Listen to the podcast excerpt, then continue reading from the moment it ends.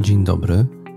Witam serdecznie w kolejnym 99 odcinku podcastu ze stoickim spokojem. W tym odcinku podejmuję temat słabości. Odpowiadam na pytanie o to, co to jest słabość, jakie jej rodzaje możemy zaobserwować oraz z którymi z nich warto podejmować walkę i jak w tej walce może pomóc stoicyzm. Zapraszam do słuchania.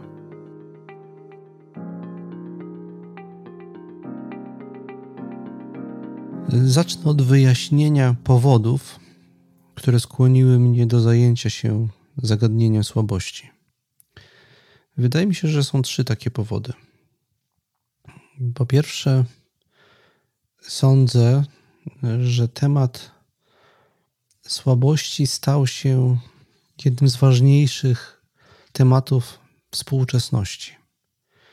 Z jednej strony w literaturze, która bada kondycję współczesnej młodzieży, dość często podkreśla się, że ona jest krucha, kruchsza niż poprzednie pokolenia z różnych cywilizacyjno-kulturowych powodów.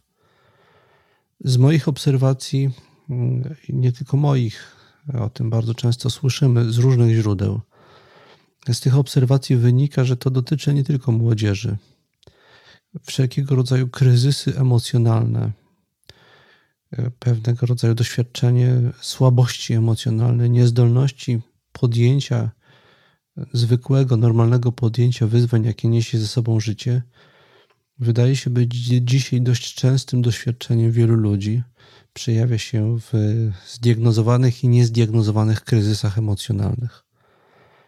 Więc powszechność występowania tego zjawiska dzisiaj, problem, jaki mamy z doświadczenia słabości pojawiającej się w naszym życiu z różnych powodów, jest pierwszym, pierwszą przesłanką do tego, żeby się tym zająć.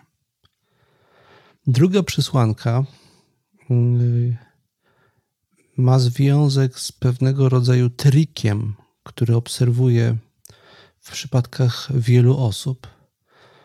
Ten trik polega na tym, że przemianowuje się coś, co do tej pory w kulturze była, było postrzegane jako słabość e, i zmienia się nazwę tego, dzięki czemu przestaje się to postrzegać jako słabość i wymaga się, żeby otoczenie przestało też jako słabość to traktować i żeby się do tego jakoś dostosowało. Mam na myśli bardzo częste dzisiaj występowanie u osób, także dorosłych, diagnozowania się na wszelkiego rodzaju neuronietypowości. I o ile dawniej jakaś dysfunkcja, jakieś od, odchylenie od normy w funkcjonowaniu w tym czy innym wymiarze rzeczywistości postrzegane było jako niekompetencję bądź słabość i oczekiwano, że taka osoba będzie nad tym pracować, o tyle teraz często spotykamy się z tym, że osoby mm, przedstawiają diagnozę, którą mają, i jednocześnie traktują to jako usprawiedliwienie e, z, z nakazu pracy nad zmianą wewnętrzną, tego, żeby mm, jakoś efekty tej neuronietypowości zniwelować. Ja sam e, tego w moim życiu doświadczyłem i doświadczam. Y, mogę się tutaj zwierzyć moim słuchaczom i słuchaczkom, że jestem bardzo głębokim dyslektykiem. I kiedy byłem młodym chłopakiem, nie było na ten temat prawie w ogóle wiedzy. Byłem z tego powodu przedmiotem licznych kpin, także ze strony moich nauczycieli w szkole podstawowej i, i w liceum. Ja, moja dysleksja była na tyle głęboka, że byłem w stanie podpisać się na zeszycie swoim z języka polskiego z błędem ortograficznym. Pisałem Mazur przez ukreskowane. Nie potrafiłem tego po prostu zapamiętać. E, też miałem e, w młodości pewnego rodzaju dysgrafię. Także oprócz tego, że pisałem z błędami, też bardzo ciężko było mnie odczytać. Sam siebie nie byłem w stanie odczytać. Ja w to zaangażowałem bardzo dużo pracy i to do tej pory wymaga ode mnie pracy, żeby to kontrolować i jakoś udaje mi się funkcjonować z tym. Bardzo często spotykam się z tym, że ludzie z różnego rodzaju neuronietypowościami traktują to jako usprawiedliwienie od pracy i oczekują, że raczej rzeczywistość się dostosuje do nich, niż oni po, powinni raczej wykonywać jakąś pracę nad sobą. Ja sądziłem, że ta moja dysleksja, o ile jest pewną dysfunkcją, jest odejście od, odchyłem od jakiejś normy, inni nie mają tego problemu, o tyle uważałem, że ona właśnie mnie zmusza do dodatkowej pracy, a nie zwalnia z jakiegoś obowiązku wykonywania pracy nad sobą. I to, ta sytuacja z powszechnością neuronietypowości wszelkiego rodzaju stawia pewne istotne pytanie. O ile w sprawie dysleksji ja mogę sobie się mądrzyć, że jest to jakoś moje doświadczenie i ja wiem, że pewne rzeczy można faktycznie przepracować dzięki bardzo dużemu wysiłkowi, o tyle są takie neuronietypowości, co do których nie potrafię takiej oceny przedstawić. I pytanie, gdzie to jest granica między tym, z czego nas to usprawiedliwie, a tym, do czego nas to obliguje, do jakiego rodzaju pracy nas to obliguje. I czy tę granicę da się jasno postawić. To, to jest, jeden, to jest druga przesłanka, żeby zająć się tematem słabości. Mm, a trzeci, trzeci powód, Y, dla którego chciałem się zająć tematem słabości, to jest zmiana stosunku do słabości. Y, I ten trzeci powód ma y, ścisły związek z pierwszym. Coraz częściej słyszymy od różnych terapeutów, psychologów w przestrzeni publicznej, że człowiek powinien sobie pozwolić na słabość że nie można być cały czas zwarty i gotowy. Że przechodzimy przez różne fazy i często nasze kryzysy są spowodowane nie tym, że jesteśmy słabi, tylko tym, że sobie nie pozwalamy na okresową słabość. Więc y, o ile w dawniejszej kulturze mm, człowiek przejawiający w tej czy innej dziedzinie jakąś słabość, jakąś niekompetencję, jakąś nieudolność, mógł oczekiwać, że będzie to oceniane jednoznacznie pejoratywnie, o tyle współcześnie widzimy zmianę nastawienia w stosunku do tego typu sytuacji w naszym życiu. To rodzi filozoficzne pytanie, gdzie postawić sobie i innym granice w odpuszczaniu. Kiedy wolno odpuszczać, kiedy nie wolno odpuszczać, kiedy powinniśmy sobie odpuścić, kiedy nie powinniśmy sobie odpuścić czy to jest subiektywne, względne, czy też da się jakoś tutaj po stoisku postawić sobie i naszemu otoczeniu granice. To jest moje, mój trzeci powód, dla którego chciałem się zająć zagadnieniem słabości. I tyle tytułem wstępu.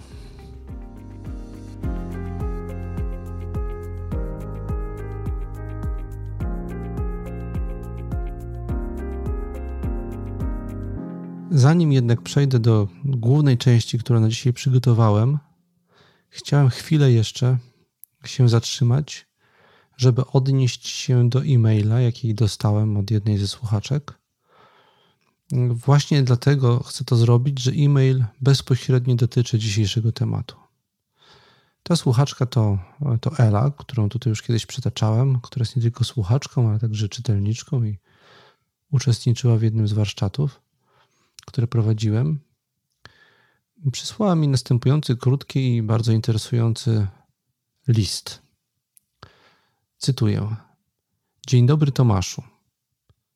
Zapowiedziałeś podcast o słabości, a mi się, nomen omen, taki problem pojawił. Otóż czytam dzienniki Elzenberga pod tytułem Kłopot z istnieniem i znajduję w nich fragment, w którym zestawia on ze sobą buddyzm i stoicyzm.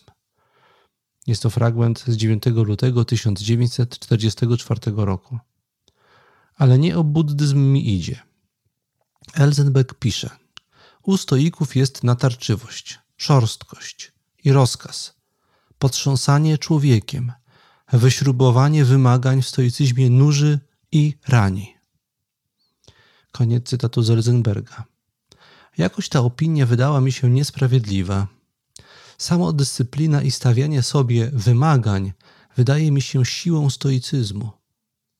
Myślę też, że jest to koncepcja optymistyczna, choć pamiętam, gdy zaczęłam interesować się stoicyzmem, drażniło mnie pobłażliwe podejście jednego stoika do postawionego samemu sobie zadania wykonywania stu pompek dziennie.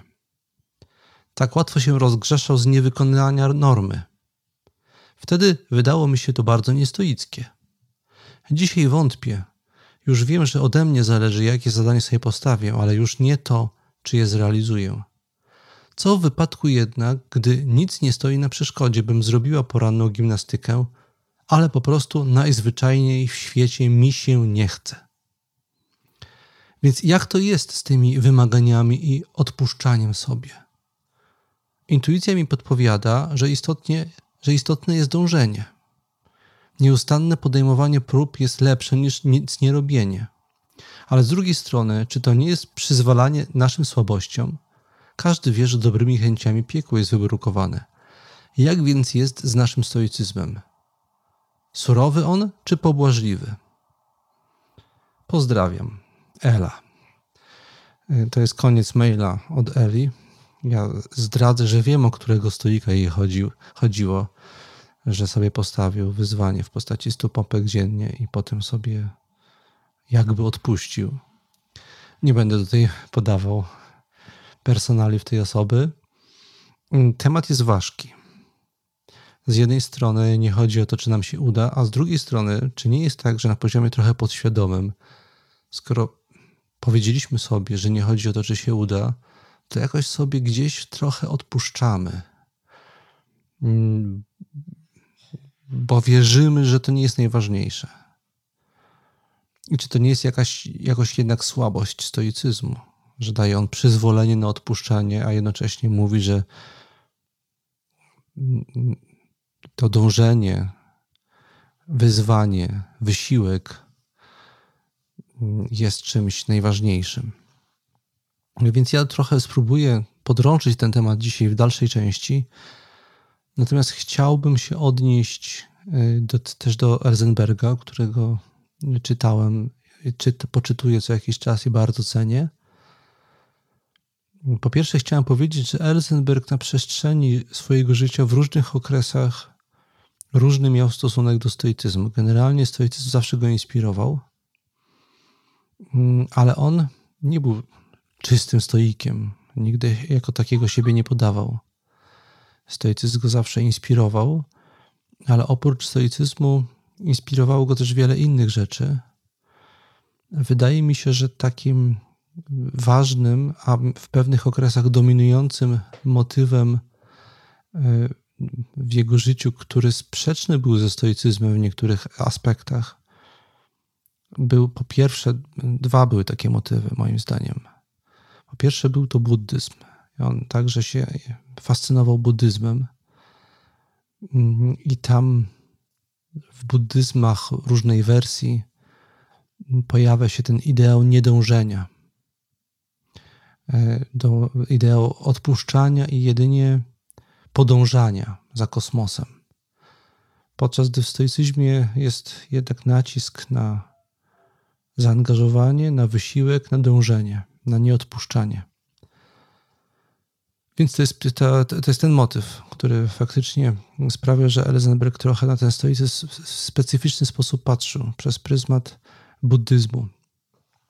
I, I w tym fragmencie, na który tej Ela się powołała, faktycznie ta różnica jest wyraźna on patrzy na stoicyzm przede wszystkim przez tą różnicę, jaka zachodzi między stoicyzmem a buddyzmem w tym fragmencie. Druga cecha charakterystyczna twórczości Elzenberga, która na przestrzeni czasu pojawiała się w różnych jego tekstach, mm, to jest skłonność do estetyzmu. On się wiele razy zastanawiał nad tym, który rodzaj wartości jest ważniejszy, dobro czy piękno.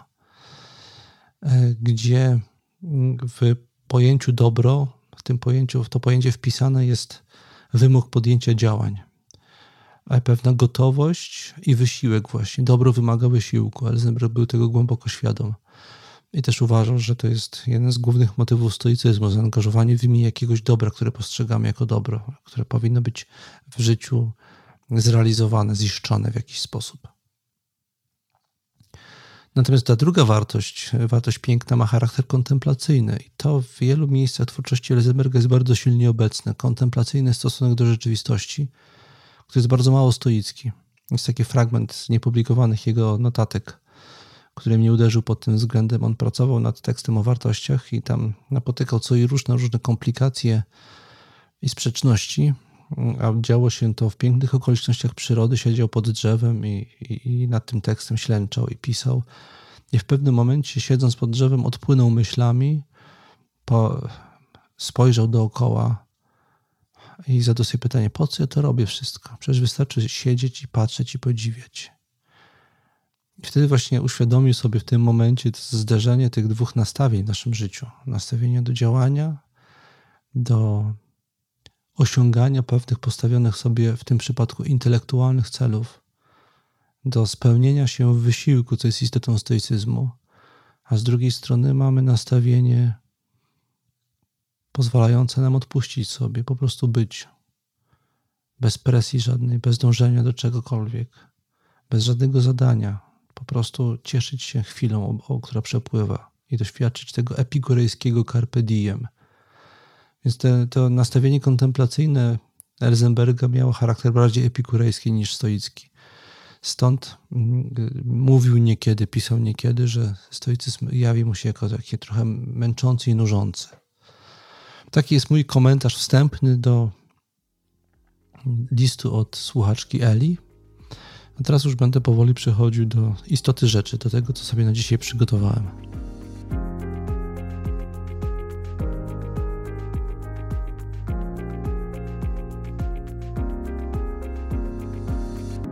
Przechodząc już do rzeczy, chciałbym się Wam zwierzyć z jeszcze czegoś. Wcześniej zwierzyłem się z tego, że mam dysleksję i to wcale mocną. Teraz chciałbym się zwierzyć z tego, że do nagrywania dzisiejszego odcinka podcastu przystąpiłem w stanie pewnej słabości. Tak przynajmniej mam ochotę ten stan ocenić. Takie mam odruch poznawczy, żeby go tak nazwać. A ponieważ temu odruchowi poznawczemu chciałbym się w tym odcinku bliżej przyjrzeć, więc uznałem, że zacznę od zwierzenia się, że sam takiemu odruchowi uległem. Moja słabość polega na tym, że od kilku dni, mniej więcej od 4-5 dni gorzej się czuję. Zrazu sądziłem, że to jest przeziębienie, bo takie były objawy. Wczoraj rano uznałem, że to może być też alergia. W tym okresie takim wczesnej jesieni zdarzało mi się w, minionych latach doświadczać alergii na różne w powietrzu znajdujące się pyły, pyłki. Więc wziąłem leki antyalergiczne i po nich poczułem się taki mocno nieswój, mocno, jak to się kolokwialnie mówi, przymulony. Uzmysłowiłem sobie, że doświadczam tego przymulenia, kiedy wczoraj prowadziłem konsultację z jednym z moich stałych, konsultowanych przeze mnie e, współczesnych praktykujących stoików i złapałem się na tym, że rozmawiając z nim muszę bardzo starannie koncentrować się na tym, żeby poprawnie wypowiedzieć bardziej skomplikowane wyrazy. I że przy tej okazji mówię trochę wolniej. On się chyba nie zorientował, ale ja się zorientowałem, że to po prostu wymaga ode mnie większego niż zwykle wysiłku. Mogę więc powiedzieć, że tak wstępnie diagnozując siebie, diagnozując mój odruch poznawczy, nazwania tego stanu słabością, jego w ten sposób określam, dlatego że oceniam, iż funkcjonuje w tej chwili na jakieś 70% mojej normy intelektualno-fizycznej. Jestem, nie jestem w 100% sprawny. I to jest pierwszy chyba taki e, znak, e, e, który odbiera, od, odebrawszy, pomyślałem, od, odruch poczułem, żeby nazwać to słabością. Co znaczy, i tu już przechodzę do wstępnej definicji tego pojęcia, co ono denotuje ten termin. Co znaczy, że słabość jest to ocena. Ten termin to jest ocena naszego stanu, a właściwie pewnej relacji między tym stanem a czymś innym. Przypomnijcie sobie odcinek, w którym mówiłem o sensie, o tym, skąd się bierze to doświadczenie sensu w naszym życiu. Tam też mówiłem o relacji, że to jest relacja między tym, co jest, a tym, co powinno być. Wydaje mi się, że podobnie jest bardzo w doświadczeniu słabości. Mówimy o słabości wtedy, kiedy jest jakiś rozdźwięk między tym, co jesteśmy w stanie zrobić, a tym, co ze względu na pewną ocenę naszych możliwości powinniśmy zrobić. E, czyli między też tym, jak funkcjonujemy, a tym, jak wedle naszej oceny powinniśmy funkcjonować. Mm, I to jest e, ocena, która już tutaj w punkcie wyjścia, zanim przejdę do bardziej pogłębionej analizy, analizy zauważamy, że ona jest bardzo względna. Bo na przykład, yy, także w tym moim przypadku, osoby, która nagrywa podcast i czuje, że nagrywając go jest w, gdzieś w tym punkcie, który określa jako 70% swoich możliwości. W tym miejscu siebie określam i te 30% odchyłu od normy nazywam słabością. Pytanie kluczowe, filozoficzne, jakie w tym kontekście należy postawić, to jest pytanie o to, kto ustala normę i dlaczego to właśnie jest normą. A co gdybym, załóżmy, że mam swojego osobistego coacha. Nie mam, ale załóżmy, że mam jakiegoś swojego osobistego coacha, który mówi mi, Tomaszu, widziałem jak pracują inni podcasterzy i co robią w swoich podcastach. I wiem, jakie ty masz możliwości. I wiem też, co mógłbyś osiągnąć dzięki treningowi w pewnych obszarach. Uważam, że to, co robisz na co dzień, to jest poniżej Twojej normy. To jest za słabe. Powinno Cię być stać na więcej. A więc to, co mnie się wydawało, że jest normą, E, w, i w relacji do czego ja uznałem, że dzisiaj jestem słaby. Komuś innemu patrzącemu z boku może się wydawać, że to już, już ta moja norma jest poniżej normy tego, jaki powinienem być. Bo on, ten mój hipotetyczny coach, zbadawszy rynek, zbadawszy to, jak pracują inni podcasterzy, zbadawszy to, co ja mógłbym uzyskać dzięki określonemu treningowi, ocenia, że działam poniżej pewnej możliwej dla mnie normy i że to jest w związku z tym słabość. Widzicie przez to w tym, na tym przykładzie, że słabość jest bardzo e, względnym pojęciem i doświadczeniem. Coś, co z pewnej perspektywy wydaje nam się słabością, z innej może się nie wydawać słabością, ale też odwrotnie. Tak wyglądałaby wstępna analiza i wstępna definicja. A więc twierdzę tutaj, że słabość zawsze jest pewnego jest konsekwencją oceny, mm, która wymaga porównania różnych, dwóch, co najmniej dwóch różnych stanów rzeczy. Tym, jak coś robię, a tym, jak powinienem coś robić, jak mógłbym coś robić. I jeżeli od, między tymi dwoma stanami zachodzi jakaś wyraźna różnica, to stan, w którym jestem, można określić jako słabość.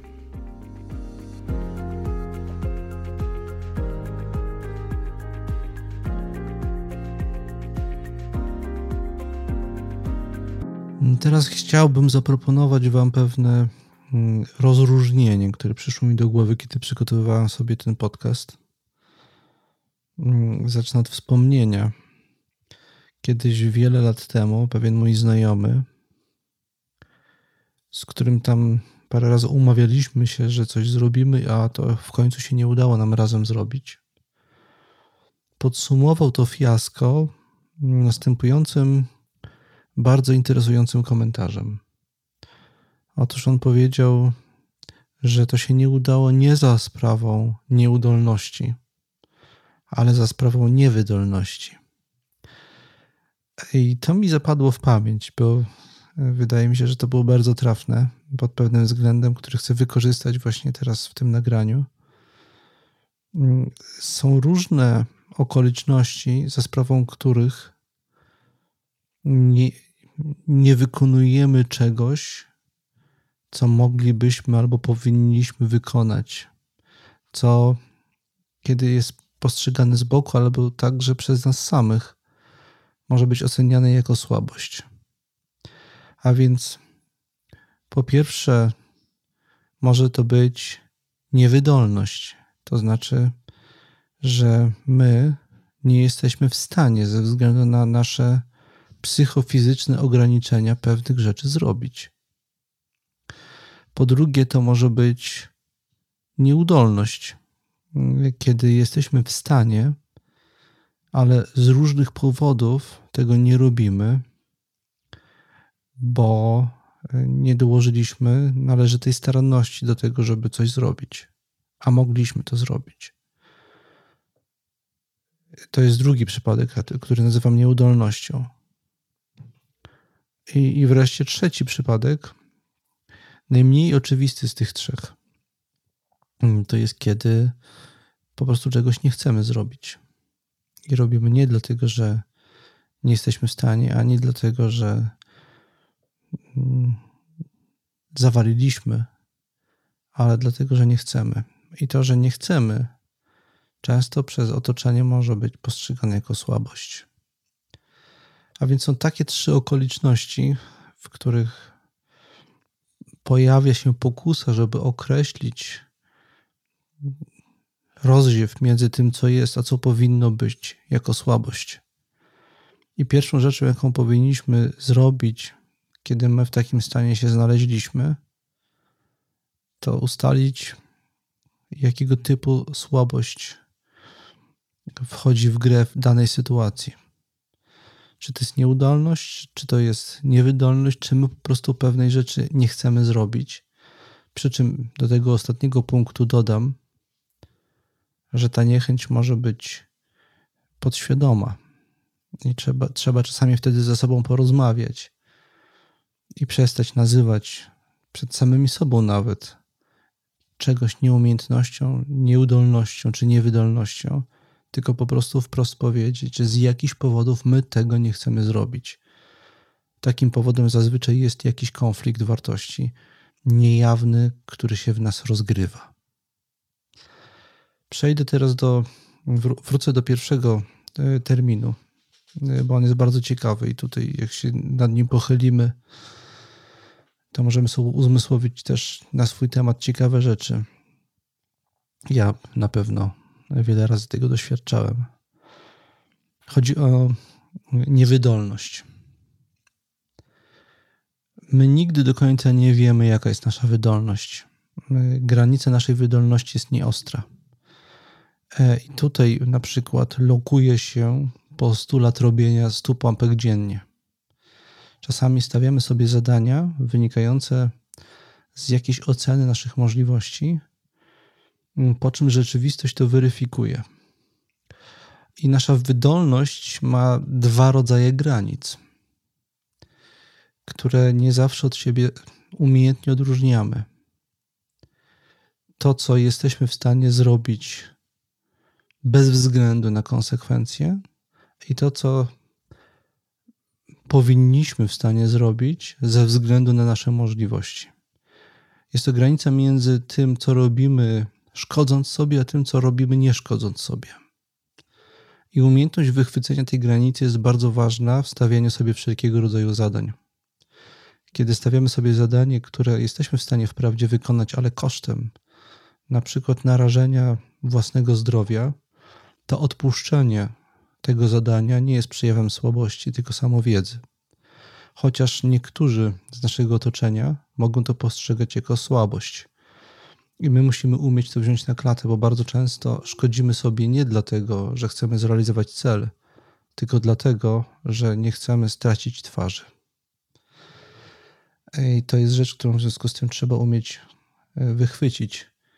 I czasami jest tak, że my możemy mieć absolutną pewność, że coś nie jest w naszych możliwościach, że, nie, że, że tutaj tam y, pojawia się granica w postaci naszej niewydolności.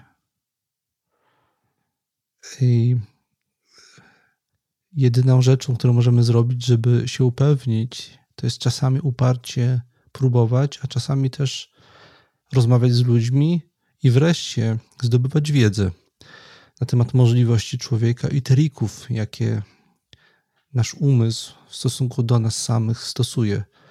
Przykład podam z mojego własnego doświadczenia, kiedy ja biegałem maratony.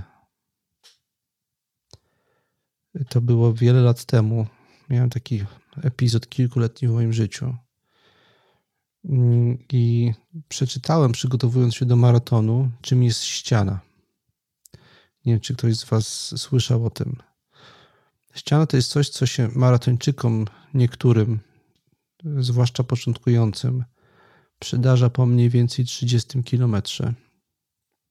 Po 30 kilometrach biegu. Jest to sygnał, który im mózg wysyła, że już absolutnie nie są w stanie dalej biec, że to jest sygnał, y, który doświadczamy jako to uczucie nóg odmawiających posłuszeństwa.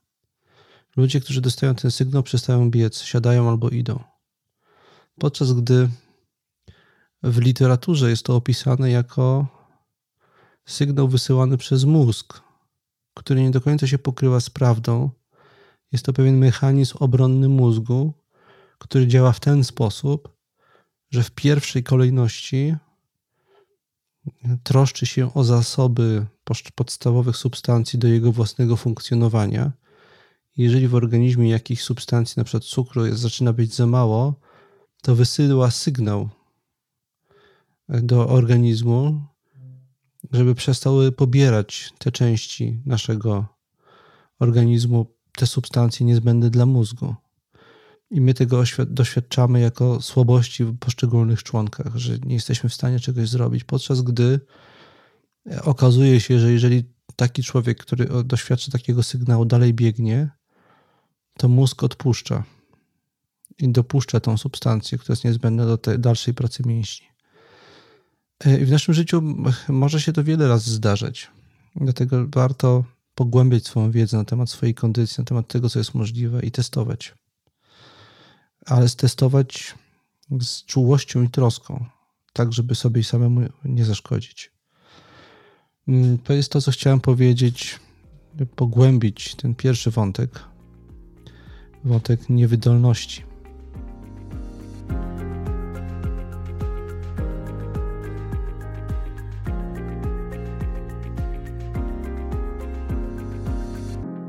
Teraz z kolei chciałem przejść do analizy drugiego z tych terminów, mogących oznaczać słabość, w pewien sposób rozumianą. Chodzi o termin, który określiłem mianem nieudolności. Wydaje się, że stan, który za pomocą tego, tego określenia używamy, najbardziej się nadaje jako synonim słabości z tych wszystkich, które wcześniej podałem. Ale zanim y, y, przeprowadzimy to, to, to zrównanie tych dwóch terminów, niezbędne jest ustalenie, czy faktycznie ma miejsce nieudolność jakaś nasza. Żeby to zrobić, pierwszą rzeczą, którą powinniśmy zbadać, jest skąd pochodzi standard, y, którego w naszym działaniu, w naszym zachowaniu nie dotrzymaliśmy. Żyjemy w świecie, w którym ma miejsce pewnego rodzaju nadprodukcja standardów. Kiedy podejmujemy, podejmujemy się wszelkiego rodzaju zobowiązań wy, wy, wynikających bądź to z naszej roli społecznej, bądź z naszego stanowiska zawodowego, bądź z celów, które sobie postawiliśmy i które realizujemy, bardzo często jest tak, że nie do końca panujemy nad standardami działań, które należy w tych obszarach wykonywać, albowiem jesteśmy zawsze częścią jakichś grup i zespołów, i zazwyczaj jest tak, że te standardy są właściwością tych grup, a nie, nasz, a nie konsekwencją naszego własnego namysłu. Kiedy więc rozpoczynamy pracę w nowym miejscu i kiedy wydaje nam się, jak nasza praca powinna wyglądać, może się okazać, że oczekiwania są zupełnie inne i to, co nam się wydaje pewną normą, może być oceniane jako słabość, a więc nieudolność. Dlatego niezwykle istotne jest, żeby podejmując się wyzwań wszelkiego rodzaju, w różnego rodzaju kontekstach, dołożyć wszelkich starań, żeby ustalić, jakie panują standardy, a przede wszystkim odpowiedzieć sobie na pytanie, czy ja te standardy akceptuję. I nawet jeżeli nie mamy wyjścia, bo czasami jest tak, że nie mamy wyjścia, jesteśmy w jakiejś roli społecznej i to nie jest proste, żeby z niej wyjść. Trzeba zaakceptować, że pewne nasze działania będą przez innych określane jako słabość, ale umieć postawić granice sobie, żeby so, samemu takiego określenia wobec naszych działań e, nie używać, tylko szczerze ze sobą samym, ze sobą samą powiedzieć, że to nie jest nieudolność, tylko to jest niezdolność albo niechęć, bo pewnych rzeczy w pewien sposób po prostu możemy nie chcieć robić. I nawet jeżeli nie mamy przestrzeni, żeby innym to wprost powiedzieć, to powinniśmy umieć sobie samym to powiedzieć i być wierny tej ocenie. E, albowiem istnieje bardzo duże ryzyko, że staniemy się zakładnikami nie naszych standardów, które nas będą emocjonalnie i energetycznie drenować. To jest los bardzo wielu ludzi. Kluczową rzeczą w związku z tym jest to, żebyśmy to, żebyśmy to my sami w ramach tego, co stoicy określają mianem przeglądu siebie, żebyśmy to my sami zatwierdzali standardy, po zatwierdzeniu których dopiero możemy powiedzieć, jakieś nasze działanie było nieudolne. E, I jeżeli było nieudolne, to wtedy można to dopiero wtedy nazwać nazwać słabością, mm, czyli jakimś odstępowaniem od normy. E, dlatego ja na przykład, żeby teraz zrobić klamr w stosunku do tego, od czego zacząłem dzisiejszy podcast, e, ja mam mniej siły niż zwykle, ale nie nazywam tego nieudolnością, tylko pewną niezdolnością jeżeli ja z tym stanem, z tym stanem, z tym, z tym poziomem energii pójdę jutro do pracy, jest dzisiaj niedziela, jutro wybieram się do pracy, bo nie mam znamion choroby. Mm, jeżeli będzie, będę, nie, nie będę w stanie pewnych działań wykonać tak, jakbym zwykle wykonał, to muszę mieć jasność i też to muszę umieć zakomunikować sobie, a jeżeli to jest możliwe także innym, że to nie jest nieudolność, tylko w tym przypadku brak mocy, niezdolność. to jest bardzo ważne rozróżnienie. Wracając do nieudolności, jeszcze jedną rzecz chcę powiedzieć, stoicką. I to jest odpowiedź z kolei taka nie wprost zawoalowana trochę y, i zniuansowana odpowiedź na pytanie Eli z początku tego podcastu, jak to jest ze stoikami. Y, czy ich stosunek do zadań, ta ich zadaniowość jest apoteozą wysiłku, czy raczej przyzwoleniem na odpuszczanie sobą, sobie. Bo obie te rzeczy w stoicyzmie występują. Z jednej strony stoik spełnia się w wysiłku, y, spełnia się w stawianiu sobie wyzwań, y, spełnia się w tym, że sobie tą poprzeczkę w różnych obszarach podnosi, i ten wysiłek, jaki w, tym, w, tego, w efekcie tego zabiegu czuje, jest źródłem jego spełnienia, ale z drugiej strony to jest też ktoś, kto umie sobie wybaczyć i urealnić swoje dążenie i tam, gdzie to jest niezbędne, odpuścić. Ta granica nie zawsze jest y, y, oczywista i nie zawsze jest czytelna dla osób postronnych. Bo to ostatecznie my sami jesteśmy arbitrami tego, co jesteśmy w stanie zrobić. Ale tutaj w tym obszarze mamy jeszcze jedną bardzo ważną refleksję dla wszystkich słuchaczy i słuchaczek, którzy być może pamiętają i mogliby mnie w tym miejscu zarzucić. Co to znaczy nieudolność z punktu widzenia stoickiego determinizmu? Jeżeli jesteśmy zdeterminowani, to znaczy, że nigdy nie jesteśmy nieudolni, bo zawsze robimy dokładnie to, na co nas stać. To jest zawsze nie nieudolność, tylko niezdolność zrobienia czegoś. Stoik, który, praktykujący stoik, który czegoś nie był w stanie w ciągu danego dnia zrobić. Poprzednio mówiłem o spotkaniu, które nie poszło tak jak trzeba, bo bohaterka, bohater tego spotkania nie był na nie właściwie przygotowany, a mógł się przygotować. Jest to w zakresie jego możliwości, żeby dobrze się przygotować na spotkanie, tak jak sportowiec może się dobrze przygotować na mecz i może przegrać mecz, dlatego że zawalił trening. Nie był zbyt dość dobrze przygotowany, nie, nie był dość dobrze skupiony do tego, żeby rozegrać mecz y, na miarę swoich możliwości. Wtedy, wtedy mówimy, że e, jest to jakaś słabość z jego strony. A więc mógł, ale nie dał rady. A więc nie dał rady, bo się niewłaściwie przygotował, bo w procesie przygotowywania się do meczu, do pojedynku, do wyzwania, jakie przed nim stało, nie dopełnił jakichś działań, które mógł, które mógł dopełnić, ale ich zaniechał i to zaniechanie jest jego słabością. Mm, więc stoik, który wie, praktykuje wieczorem, robi sobie przegląd siebie, częścią tego przeglądu wieczornego powinno być zobaczenie i przepatrzenie jeszcze raz sytuacji, w których nie stanąłem na wysokości zadania, czyli wykazałem się słabością.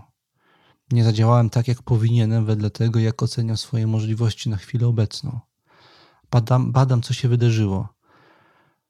I e, rozgrzeszenie, jakie sobie stoik daje w tej sytuacji, on jest konsekwencją właśnie przesunięcia, którego wcześniej, o którym wcześniej mówiłem. I tutaj Eli odpowiadam. Stoik, który uświadamia sobie, że nie stanął na wysokości zadania, to jest ktoś, kto uświadamia sobie, że to nie była nieudolność, tylko niezdolność. Przez niezdolność w tym przypadku rozumiem blokadę po stronie psychicznej, niezdolność emocjonalną zrobienia czegoś. My mamy przekonanie o tym, że zawsze robimy dokładnie to, do czego jesteśmy zdolni, do czego mamy predyspozycję to tylko mieliśmy rano mylne wyobrażenie, że jesteśmy w stanie coś udźwignąć, że jesteśmy w stanie się inaczej przygotować. Nie byliśmy. Jeżeli, jeżeli nam nie poszło, to znaczy, że właśnie tak byliśmy w stanie dzisiaj to zrobić. Wieczorny przegląd siebie polega na tym, żeby zaplanować sobie kolejny dzień, tak aby podnieść swoją wydolność w danym obszarze i usunąć przeszkody, które uniemożliwiły nam zrealizowanie czegoś tak, jak się spodziewaliśmy, że możemy zrealizować. I może następnego dnia się uda. Ale jeżeli następnego dnia się uda, uda, to dlatego, że zmieniliśmy swoje zdolności, swoją wydolność, a nie udolność. Albowiem zawsze robimy tylko to, na co w tej chwili, przy takiej kondycji, w jakiej jesteśmy nas stać. Podam przykład z emocjami. Często wyobraża nam, wyobrażamy sobie, że jesteśmy spokojni, że, że nic nas nie jest w stanie wyprowadzić z równowagi, po czym okazuje się, że jednak po raz kolejny zdarza się jakaś, jakaś scena, jakieś zdarzenie, które wyprowadza nas z równowagi. I mówimy sobie, że zawaliliśmy, że nie udało nam się, że jesteśmy nieudolni w panowaniu nad naszymi emocjonalnymi odruchami. Świadomy siebie stoik powie sobie w tej sytuacji, to nie jest kwestia nieudolności, to jest kwestia tego, że nie do końca jeszcze zrozumieliśmy wszystkie mechanizmy, które na mnie działają, ale jeżeli tak zareagowaliśmy, jak zareagowaliśmy, to znaczy, że ten mechanizm tam był, gotowy na to, żeby się uruchomić w taki, a nie inny sposób. Tym, co możemy zrobić, jedyna rzecz, jaką możemy zrobić, to spróbować się na sucho, bez tych y, poruszających nas bodźców zewnętrznych wieczorem, usiąść i dobrać do tego mechanizmu, jeszcze raz go rozebrać i zmontować od nowa i zobaczyć, czy następnego dnia on nie zadziała inaczej. Czyli cały czas pracujemy na, wyłącznie nad tym, do czego jesteśmy zdolni. Można powiedzieć paradoksalnie, pomimo tego mojego rozróżnienia, które, jest, które było konsekwencją pewnych intuicji potocznych, że nie ma czegoś takiego w stoicyzmie jak nieudolność. Jest tylko niezdolność. I stąd się bierze stoickie rozgrzeszenie i, roz, i odpuszczenie sobie, kiedy sobie mówimy, nie dałem rady, bo po prostu nie było to w zakresie moich możliwości. Czy to wygląda jak Y, sztuczne usprawiedliwianie siebie może tak wyglądać z boku. Y, ale tak jak powiedziałem wcześniej, tylko my jesteśmy arbitrami, arbitrami samych siebie. I tylko my na pewno wiemy, i tylko my na pewno możemy ocenić, czy coś jest samousprawiedliwieniem, czy też czymś innym, mianowicie rozpoznaniem własnej granicy.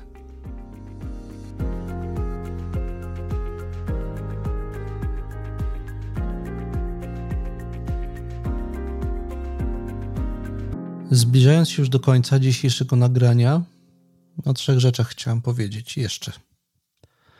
Po pierwsze, winien Wam jestem, słuchacze i słuchaczki, nowej definicji pozwalającej rozróżnić po stoicku niewydolność i nieudolność, albowiem w świetle tego, co przed chwilą powiedziałem, tego doprecyzowania, że w stoicyzmie ma miejsce pewien determinizm psychologiczny i wynikałoby z tego, że obiektywnie nie ma różnicy między tymi dwoma stanami.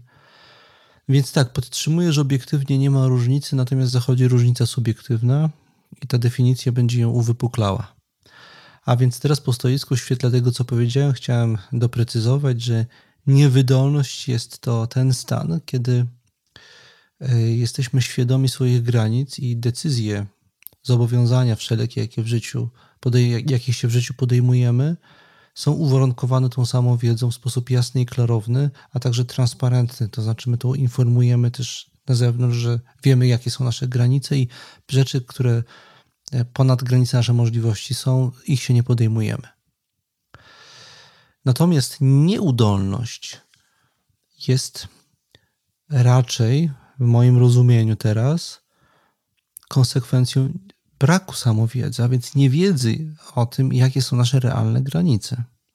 W efekcie czego podejmujemy się czegoś, sądząc, że jesteśmy w stanie temu podołać, podczas gdy w istocie nie jesteśmy, o czym przekonujemy się w tak zwanym praniu, kiedy przychodzi do czego i po raz kolejny, czy w danej sytuacji okazuje się, że nie byliśmy w stanie czegoś wykonać. I to jest coś, do czego potem stoik wieczorem, tak jak powiedziałem, wraca i pracuje od nowa na tym, żeby następnego razu następnym razem, żeby to wyszło. I istotą stoicyzmu jest wiara, że można nieustannie pogłębiać swoją samowiedzę na temat swoich ograniczeń, a także w pewnych kluczowych dla dobrostanu obszarach e, też przesuwać nasze ograniczenia. I to jest coś, co nieustannie podejmujemy tą pracę. Drugą rzecz, o której chciałem powiedzieć, to jest powrót do tej trzeciej kategorii, powiedziała, że nie robimy pewnych rzeczy, zawodzimy w pewnych obszarach z trzech różnych powodów. E, na skutek niewydolności, nieudolności i niechęci. I powiedziałem też, że niechęć jest ściśle jakoś powiązana z wartościami, z naszą hierarchią wartości, z hierarchią priorytetów. Mm, I żeby. Ja nie chciałbym teraz o tym dużo mówić, ale uważam, że właściwe podjęcie tego tematu niechęci powinno mieć miejsce od strony szczerości, a nie od strony słabości.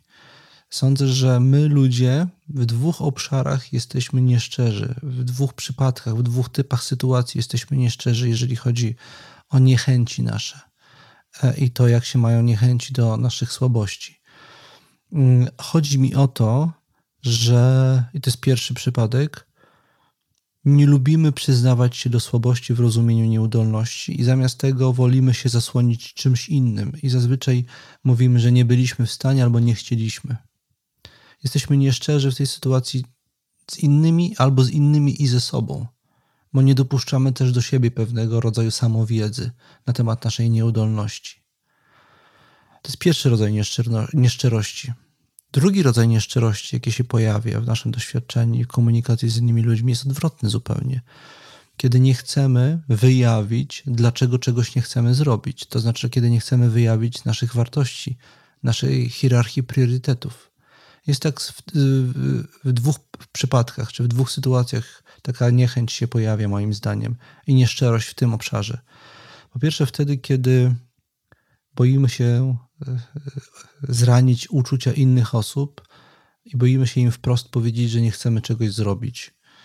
I wtedy zasłaniamy się nieumiejętnością, niewydolnością, a nie niechęcią. Wolimy powiedzieć, że nie jesteśmy w stanie czegoś zrobić, niż że nie chcemy.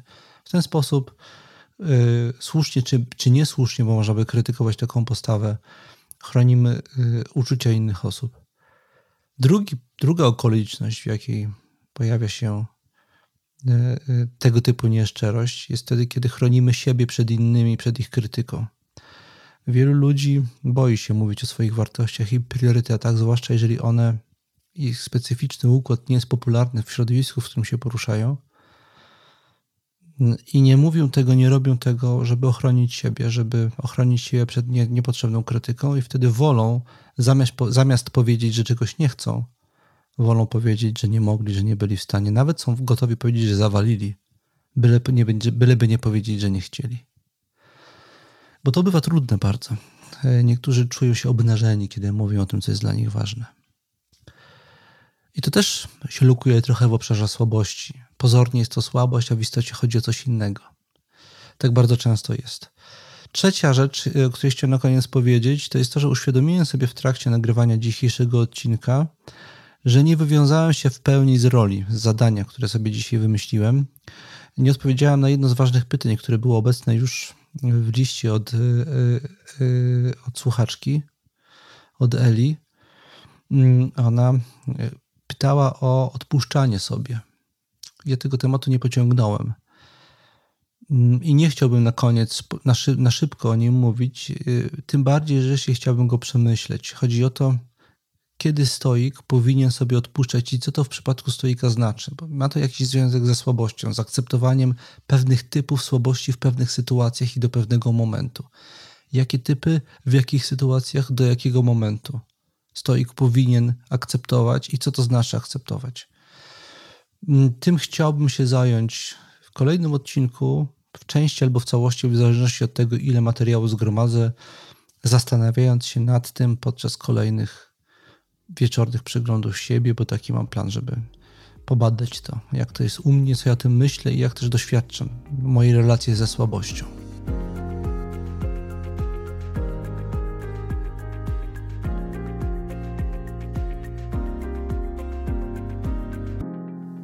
Bardzo dziękuję wszystkim za słuchanie mm, tego kolejnego odcinka.